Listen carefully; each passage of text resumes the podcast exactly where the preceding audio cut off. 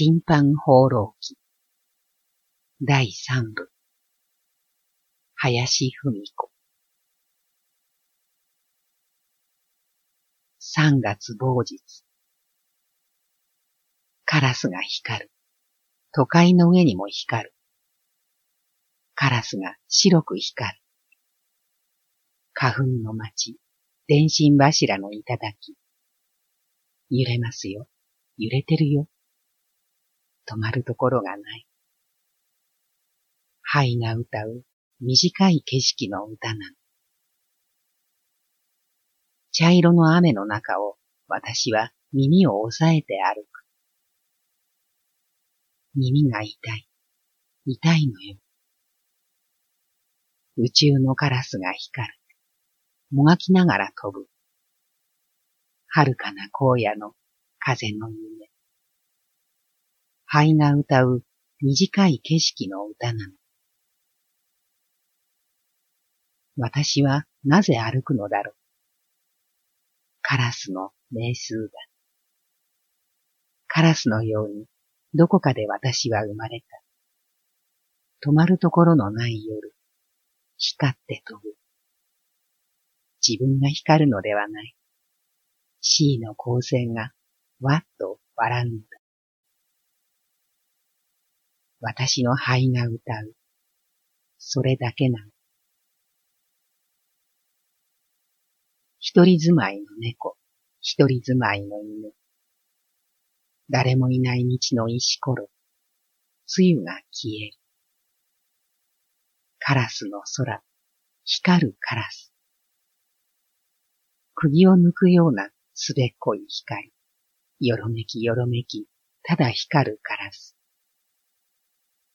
灰が歌う。灰だけが歌うだけなのに。二つの灰の袋だけが私のような気がする。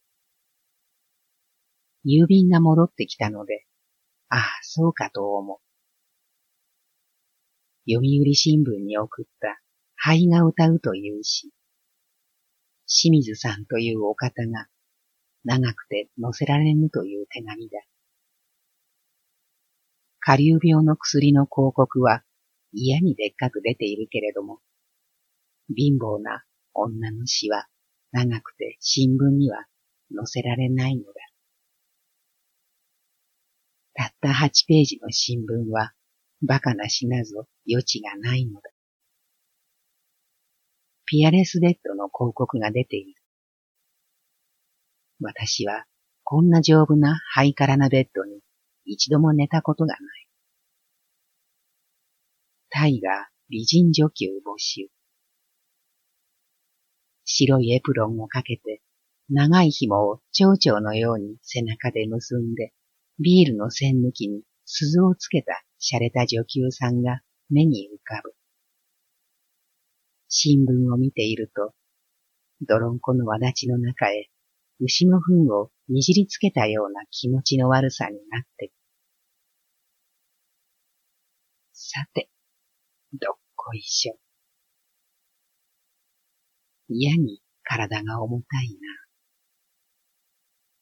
バナナの叩き売りが一山十世。ずるずるに腐りかけたのを食べたせいか、体中に虫が湧いたようになる。朝っぱらからどこかで対象ごとをむちゃくちゃに書き鳴らしている。灰が歌うなぞというたわけた詩が金になるとは思わないけれども、それでも世間には一人ぐらいは物好きな人間がありそうなものだ。寝床を片付けて髪酔いに行く。金鶴香水を一瓶もつけたような大柄な女が髪を言ってもらっていた。あんまり匂いが激しいので、袖で鼻を押さえていたいような気がする。頭が痛くなる。奥では上江さん一家が総がかりで桜の増加作りの内職だ。目が覚めるようだ。もうじき花見なのだ。桃割れに言ってもらう。安いかもじなので、どうにも具合が悪く、眉も目尻もつり上がるほどだ。二階で急に女の声で、スケベだね、と言った。みんなびっくりして天井を見上げる。また昼間っからやってるよ。どったんばったん、相撲ばかりやってんですよ。なにね？酔っ払って、おかみさんをいじめるのが癖なんで。上結さんが、瓶窓に筋槍を突き立てながらクスクス笑っている。みんなも笑った。ご亭主は株屋で、細君は牛屋の女中だそうだ。朝から酒を飲んで、寝床を畳んだことがないという夫婦だそうだ。白い竹長をかけてもらう。ゆいちんが三十銭、竹長が二銭、三十五銭払う。まるで頭の上は果物かごを乗っけたような感じ。十五日ぶりでさっぱりとする。灰が歌うのは突っ返されたのだから、今度は品を変えて童話を持っていくことにする。かや町から上野へ出て、須田町行きの電車に乗る。誇りがして、まるで夕焼けみたいな空。なんだか生きていることが面倒くさくなる。黒門町からピエロの赤い服を着たチンドン屋の連中が三人乗り込んでくる。車内はみんなクスクス笑い出した。若いピエロが切符を切ってもらっている。青と赤のダンダラ島のシュスの服で、顔だけは化粧をしていないので、なおさら妙だ。あんな格好をして生きていく人もある。日当はいくらぐらいになるのかしら。私は知らん顔をして窓の外を見ていたけれど、だんだんむちゃくちゃになってもいいような気がしてきた。一人ぐらい私と連れ添う男はないものかと思う。私を好きだという人は私と同じようにみんな貧乏だ。風に吹かれる雨戸のようにふわふわしている。それっきりで。銀座へ出て滝山町の朝日新聞に行く。中野秀人という人に会う。花柳春美という髪を切ったハイカラな女の人と暮らしていると噂に聞いていたので、胸がドキドキした。世間の人というものは、なかなか人の貧乏な事情なぞ分かってはもらえない。死をそのうち見ていただきますと言って、郊外へ出る。中野さんの赤いネクタイが綺麗だった。紹介状も何もない女主なんか、どこの新聞社だって迷惑なのだ。銀座通りを歩く。広告に出ていたタイガーという店があった。並んで正月という店もある。見とれるように綺麗な人が気取った小さい白前だれをして覗いている。胸まであるエプロンはもう流行らないのかしら。砂混じりの強い風が吹いた。四丁目でコック風な男が通りすがりの人に広告マッチを一つずつくれている。私ももらった。後帰りして二つももらった。物を書いて金にしようなぞと考えたことが、まるで夢みたいに遠いことに思える。表通りの暮らしは裏通りの生活とはまるきり違うのだ。実践牛飯も食えないなんて。三月某日。ハイネとはどんな西洋人か知らない。甘い詩を書く。恋の詩も書く。ドイツのお母さんの詩も書く。そして詩が売れる。生田春月という人はどんなおじさんかな。翻訳ということは飯を煮直して焼き飯にすることかな。ハイネと生田春月がどんな関係なのか知らないけれど、本屋の棚にハイネが生まれた。ポツンと立っている。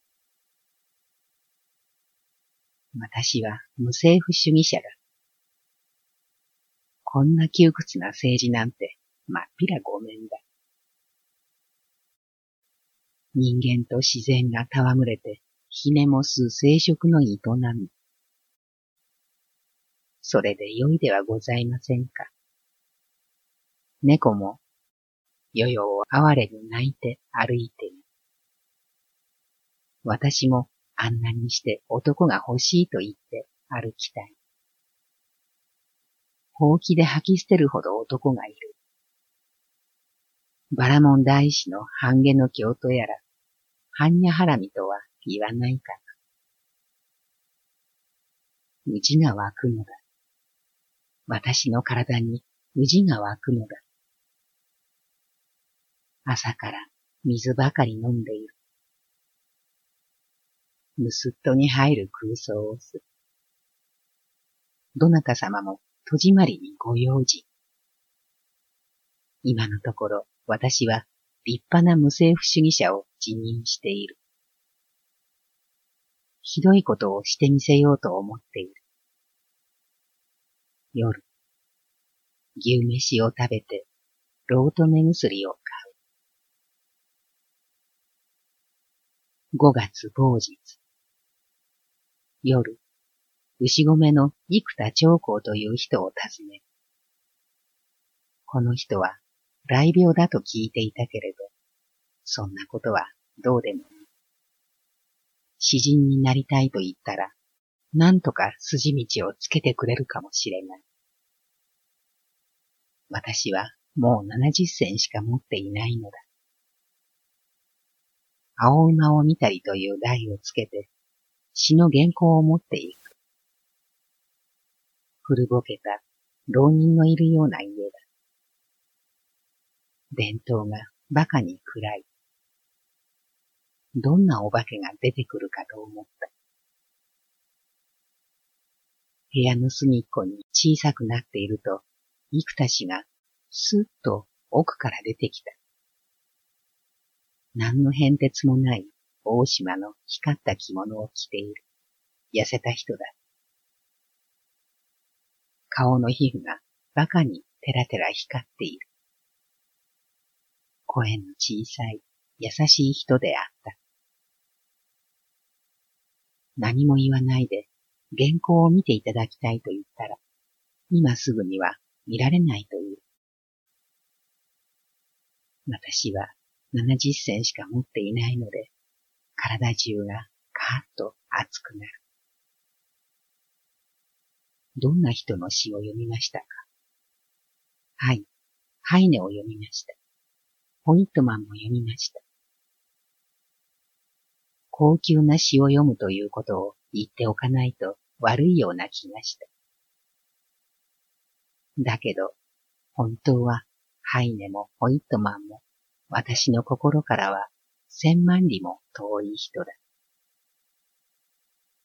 プーシュキンは好きです。私は急いで本当のことを言った。あなたもご病気で悲惨の極みだけれど、私も貧乏で悲惨の極みなのです。四百余秒の病より、貧より辛いものはないと、うちのおっかさんが口癖に言います。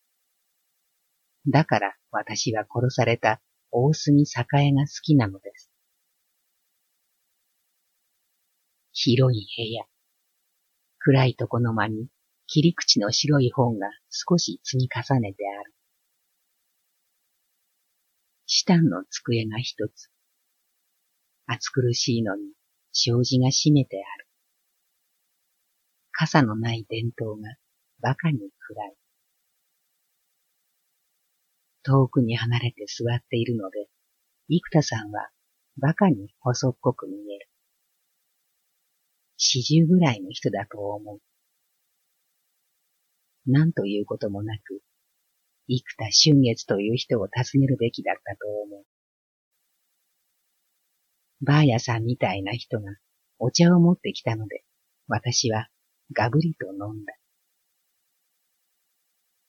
病気の人を侮辱してはいけないと思った。死の原稿を預けて帰る。どうにかなるだろう。どうにもならないでも、それっきり。上野広小路のビールのイルミネーションが暗い空に泡を吹いている。宝丹の広告塔もまばゆい。お汁粉一杯上がった夜のダミ声に誘われて五千のお汁粉を食べた。夜店が賑やかだ。水中花、ナフタリンの花、サスペンダー、ロシアパン、万能大根刻み、卵の泡立て器、古本屋の赤い表紙の黒ポトキ、青い表紙の人形の家、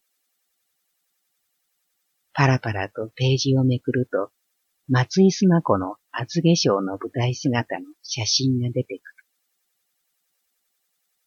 福神漬け屋の主越の前は黒山のような人だかり。インド人がバナナの叩き売りをしている。十三屋の串屋の前に演歌師がバイオリンを弾いていた。緑も深き白葉。ホトトニスの歌だ。ずいぶん古めかしい歌を歌っている。一時立ち止まって聞く。豊島の一丁返しの女がそばに立っていた。昔、佐世保にいた頃、私はこの歌を聞いたことがある。誘われるような懐かしさを感じる。演歌詞が歌ってくれるようないい小説が書きたい。だけど、小説は長ったらしくて面倒くさい。ルパシカを着て紐を前で長く結んでいる演歌師の四角い顔が、文章クラブの写真で見た室尾再生という人に似ている。路地を入っていくと、湯帰りの開花のおばさんに会った。おばさんは洗濯物を汚ししていた。部屋代何とかしてくださいよ。本当に困るんですからね。はいはい。私だって本当に困るんですよ。実際のところ、私だって苦労し続けたのですよと言いたかった。明日は玉の井に身売りでもしようかと思う。五月某日。地虫が鳴いている。プチプチ音を立てて、青葉が燃えていくような気がする。夜中だ。お稲荷さんを売りに来る。声が近くになり、また遠くなっていく。稲荷寿司はうまいだろうな。甘辛い油揚げの中にいっぱい詰まった飯。じとじと汁が垂れそうなかんぴょうの帯。開花では、博打が始まっている。魚の骨の骨。水流に滴る岸辺の草。魚の骨の骨。わらび色の雲間に浮かぶ灰。こんにちはと川下の挨拶。門という字、女の字。門は股の中にある。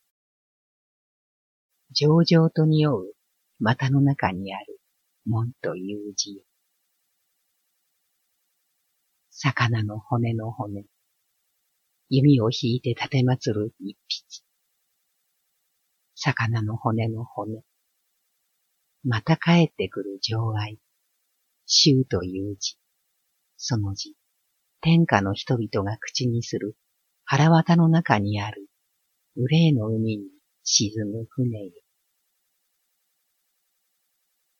一切因果。この町にいろいろな人が集まってくる。上による堕落の人々、萎縮した顔、やめる肉体の渦、仮想階級の吐きだめ。天皇陛下は狂っておいでになるそうだ。患っている者のみの東京。一層恐ろしい風が吹く。ああ、どこから吹く風なのだ。常時ははびこる。カビが生える。美しい思想とか、善良な思想というものがない。怯えて暮らしている。みんな何かに怯えている。隙間から見える青ざめたる天使。不思議な無限。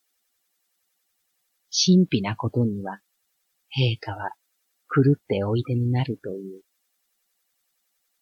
貧弱な行為と半神論者の鍋。陸族と集まってくる人々。何かを犯しに来る人々の群れ。町の大時計も狂い始めた。五月某日。雨。融合の惨めな人々を読む。ナポレオンは英雄で、ワーテルローの背景をすぐ目に浮かべるほど立派なお方と思っていたのだけれど、共和制を覆してナポレオン帝国を建てた矛盾が変に気にかかってくる。こうした世の中で、たった一切れのパンを盗んだ男が19年も牢へ入っていることも妙だ。たった一切れのパンで、19年の牢獄生活に耐えていく人間も人間。世の中も世の中なりか。駄菓子屋へ行って一銭の飴玉を五つ買ってくる。鏡を見る。愛らしいのだが、どうにもならぬ。急に油をつけて髪をかきつけてみ。十日余りも髪を言わないので、頭の地肌がのぼせて仕方がない。足がずくずくに膨らんできた。穴が開く。麦飯をどっさり食べるといい。どっさり食べるということが問題だ。どっさりとねナポレオンのような戦術家が生まれて、ドイツにもこいつにも10年以上の牢獄を与える。人民はまるでそろばん玉みたいだ。不幸な国よ。朝から晩まで食べることばかり考えていることも悲しい生き方だ。一体私は誰なの？何なのさ？どうして生きて動いているんだろう？腕卵飛んでこい。あんこのたい焼き飛んでこい。いちごのジャムパン飛んでこい。蓬莱県の品そば飛んでこい。ああ、蕎麦屋の茹で汁でもただ飲みしてこようか。融合しを売ることに決める。五十銭も難しいだろう。両親に必要なだけの満足を汲み取りか、食欲に必要なだけの金を工面して生きてゆくことにも平行頓種でございます。ナポレオン帝政下の天才について。ある薬屋が軍隊のためにボール並みの靴底を発明し、それを革として売り出して40万リーブルの年金を得たのだそうだ。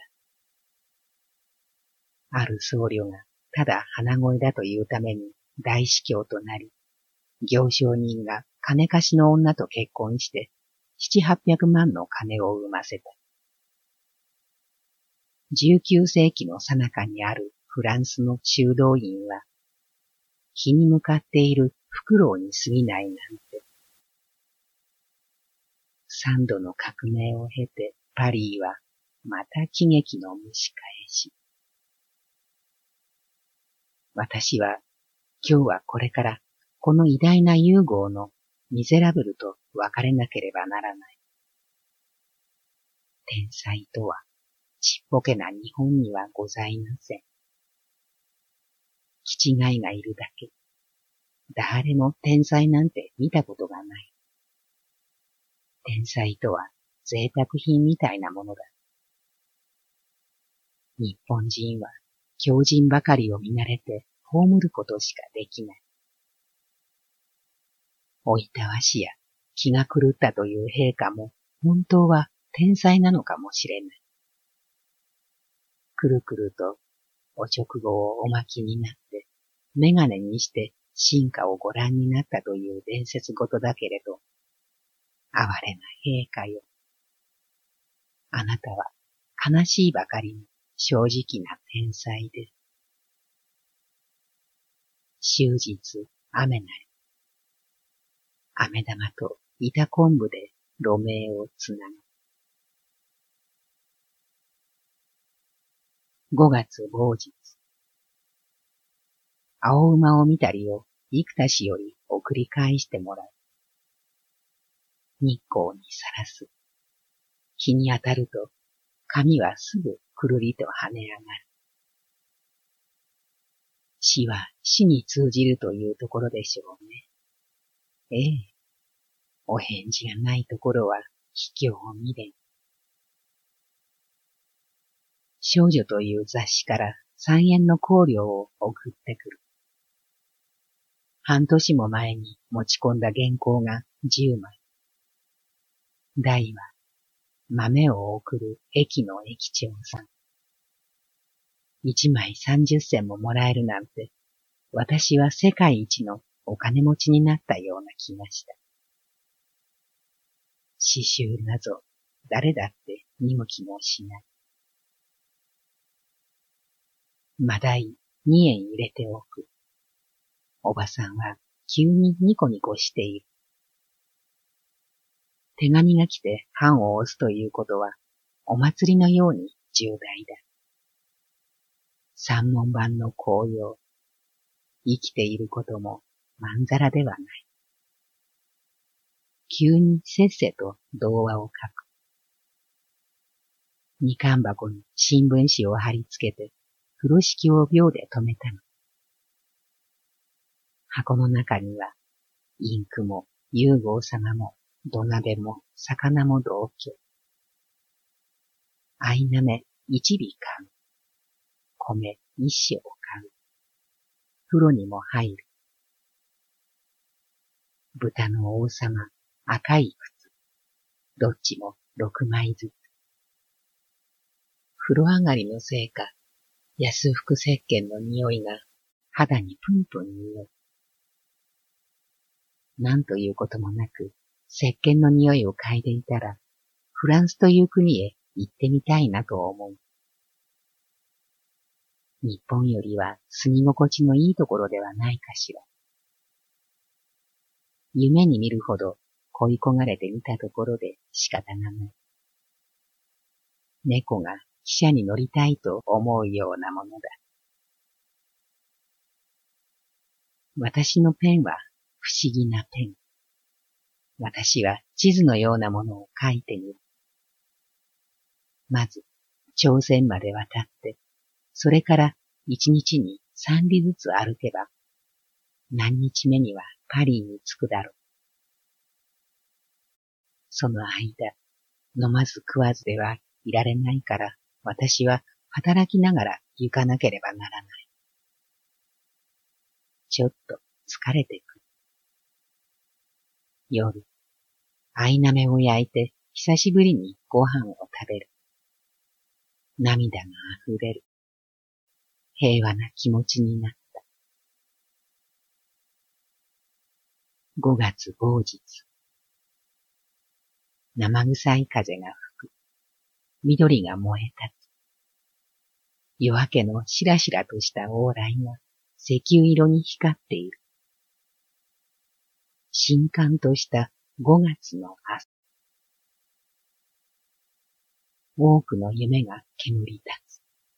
頭蓋骨が笑う。囚人も役人も恋人も地獄の門へは同じ道連れ。みんないじめ合うがいい。責め合うがいい。自然が人間の生活を決めてくれるのよ。ねえ、そうなんでしょ？夢の中でわけもわからぬ人に会う。宿屋の寝床で白いシーツの上に頭蓋骨の男が寝ている。私を見るなり手を引っ張る。私はちっとも怖がらないでそばへ行って横になった。私は生めかしくさえしている。目が覚めてから嫌な気持ちだった。寝床の中で詩を書く。名通りのおばさんが通る。慌てて名通りのおばさんを二階から呼び止めて、階下へ降りて行くと、雨上がりのせいか、パーッと石油色に道が光っている。まだあまり起きている家もない。スズメだけがせわしそうに石油色の道に降りて遊んでいる。どこからか鳩も来ている。栗の花が激しく匂う。納豆にからしを添えてもらう。私はこの頃、もう自分のことだけしか考えない。家族のある温かい家庭というものは何万にも先のことだ。心の中で密かに私は神様を憎悪する。心安く死んでしまいたいと口にするような女がいる。それが私だ。本当に死にたいなんて考えないのだけれど、私はまるでうさぎが一眠りするみたいに死にたいということを心安く言ってみる。それでなんとなく気が済むのだ。気が済むということは一番金のかからない楽しみだ。死ぬといえばすぐ悲しくなってきて、なんとなくやりきれなくなる。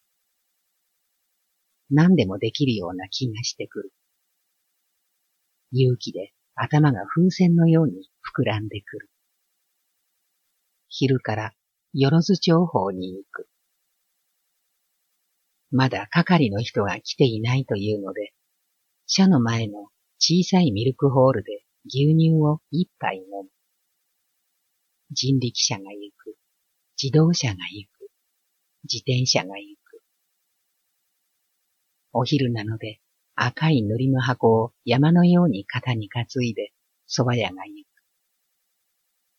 カーッと照りつける往来を見ていると、灰が歌うなぞという詩を持ち歩いている自分が嫌になってきた。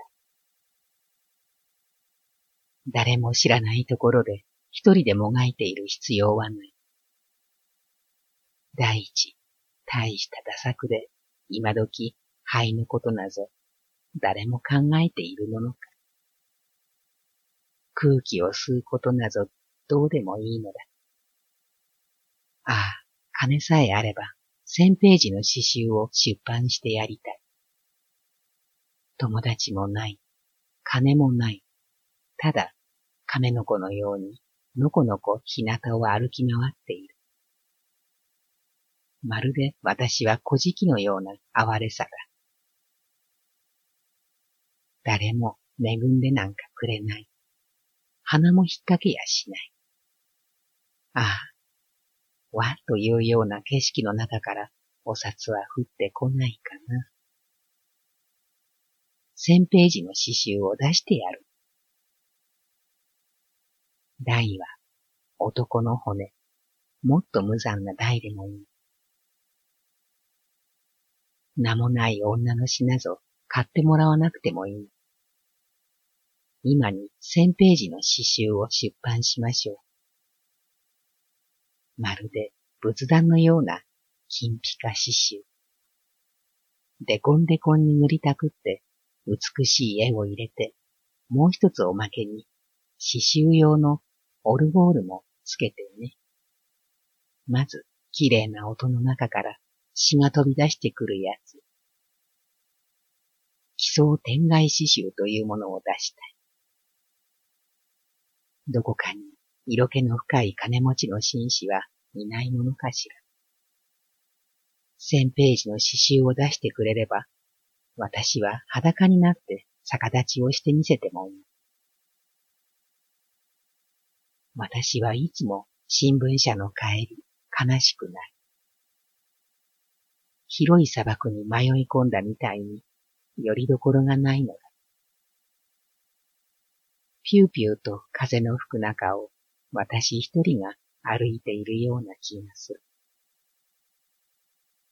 鬼でもいいから会いたいものだ。震えてくる。歩きながら泣いている。涙というものは妙なものだ。ただの水。生ぬるい水。ぞっこん心が痺れてくる水。人の情けのように慰めてくれる水。誇張の水。歩きながら泣くのは誠に具合がいい。風がすぐ乾かしてくれる。ハンカチもいらない。たもとも汚れない。鍋町の文房具屋で、ハトロンの封筒も買って、郵便局で封を書いて、灰は歌うを朝日新聞に送る。なんとかなるだろうという空想だけの勇気だ。泣きながら歩いたので、頬が突っ張るような気がする。匂いのいい文学的なクリームというやつはないかな。長いことクリームもお白いも塗ったことがない。果物屋はさくらんぼの出盛り。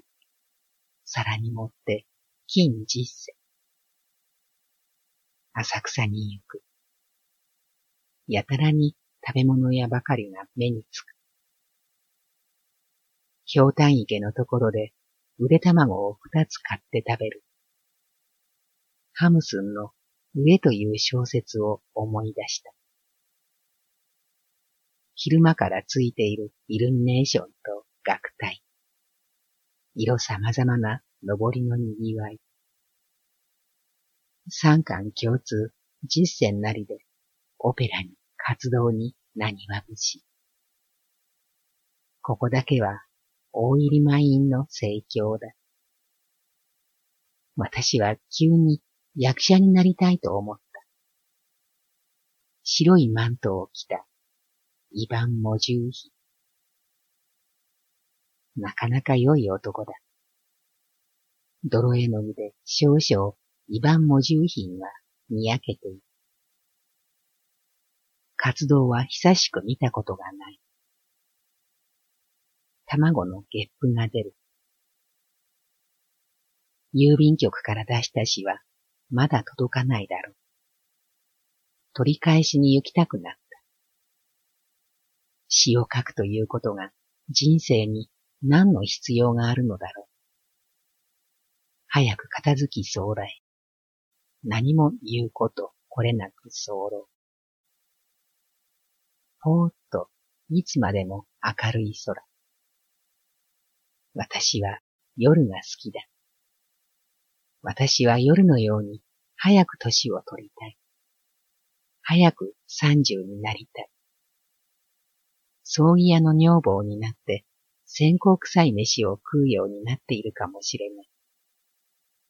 それとも、私は貧乏な外科医の若い学生と同棲して、もう生きたまま解剖してもらってもいい。私はね、この世が辛くなってしまったのよ。腹の中を十文字に割って腸をつかみ出したら、宇治が行列していたって。私はどうせ毒の中から誕生したのです。哀れまれることはないのよ。どこにでもいる女なのよ。つまみ食いが好きで、悲劇が好きで、気取っている人間が真から嫌いで。だって、気取ってる人間だって女とも寝てるじゃないの。同じようなことなんだけど、衣食住が足りれば、第一、品というものが必要になる。浅草はいいところだ。みんながなんとなくのぼせかえっている。体中で生き生きしている。イルミネーションがだんだんはっきりしてくる。誰にでもある共通な自然な心の置き場なのよ。三角の山盛りで黄色に塗った五線のアイスクリーム。ええー、百個いアイスクリーム。その隣が壺焼き。おでん屋は皿ほどもあるガンモドキをつまみ上げている。十字の切り方は知らないけれど、ああ、神様と祈りたくなります。全身全霊を傾けて、エホバよ。プーシュキンは品のいい詩ばかりお書きになっていた。そして、人の魂をとろかすもの。私と来たら鼻持ちにならぬ。みんな自分が可愛いのだ。どなた様も自分に惚れすぎている。人のことは見えない。だから私がいくら食べたいという詩を書いてもダメなの。疲れてヘドヘドで洗濯石鹸もないのよ。家へ帰りたくない。一晩中浅草を歩いていたい。金付き堂の後ろに小さい旅館がたくさん並んでいる。あんた、寛一さんはないのかい？一人でぼんやり歩いている私に旅館の番頭が声をかける。十七八となってるかな。私はおかしくなった。浅草に夜が来た。みんな生き生きと光る。楽隊は鳴り響く。風は誠に涼やかで、私のおっぱいが一貫目もあるほど重い。感性の気違い。一目見ただけで、この娘、売り物という表情をしている。安木節の看板にもたれて休む。なんとも陽気なただならぬ気配で床を踏み鳴らす音。口笛を吹き立てる群衆。あらエッサッサーのソプラノ合唱。日本の歌は原始的で肉体的だ。のぼせ上がっている。何もかもすべてすべてがのぼせ上がっている。鯉のぼりのようなのぼせ方だ。たしなみのいいズボンを履くことが嫌いで、下帯一つで歩いている。もともとは原始民族なのだけど、ちょっとかぶれて火膨れを起こしてきたのだ。簡単な火膨れなのよ。ねえ。塗り薬で固めて重宝であろう。苦悩を売り物にしてみたところで、もともと偽りの文明。第一、イルミネーションの光の方が無慈悲だ。皮を剥いだ底の底まで見透かせる妙な光り方である。美人が少しも美人には見えない。光の空、息苦しい交際の波の中に、人はひしめき合っている。私もひしめき合っている。なるほど。日本は黄金と